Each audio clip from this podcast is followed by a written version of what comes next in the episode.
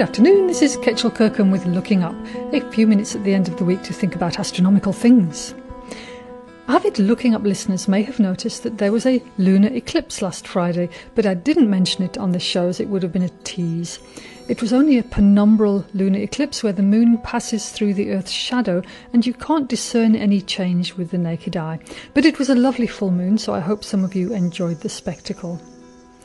There will be a solar eclipse on the 21st of June, not a full solar eclipse and not visible from South Africa.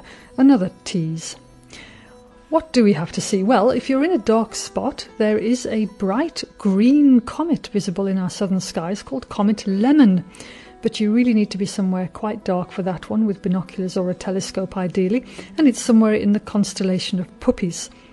It's an extraordinary neon green colour, very, very vivid. I remember seeing it in 2012 when it was last visiting us.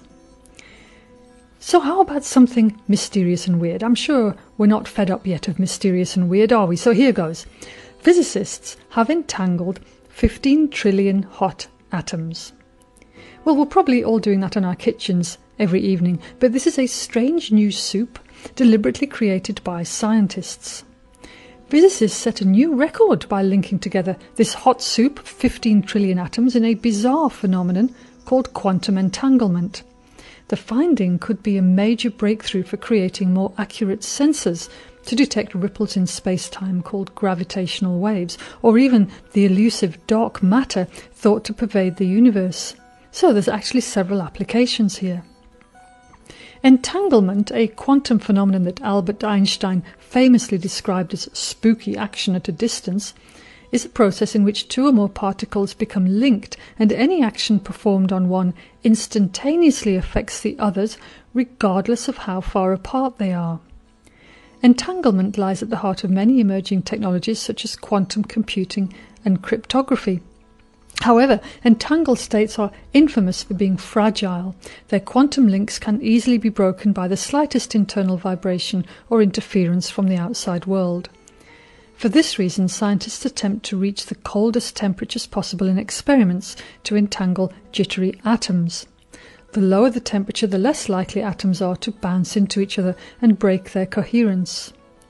For this new study, researchers at the Institute for Photonic Science in Barcelona, Spain, took the opposite approach, heating atoms to millions of times hotter than a typical quantum experiment to see if entanglement could persist in a hot and chaotic environment.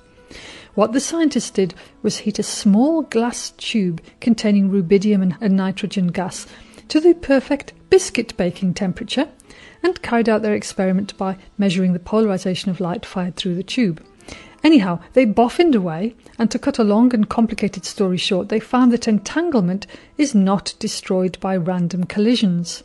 So collectively, the total state of the entangled atoms remained stable.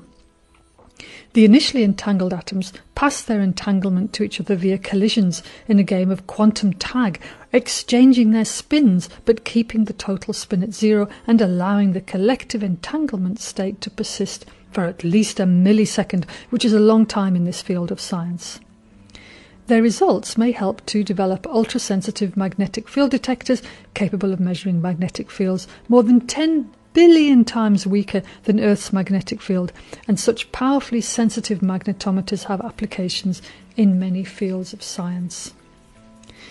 Meanwhile, scientists are creating exotic matter on the International Space Station to explore the quantum world.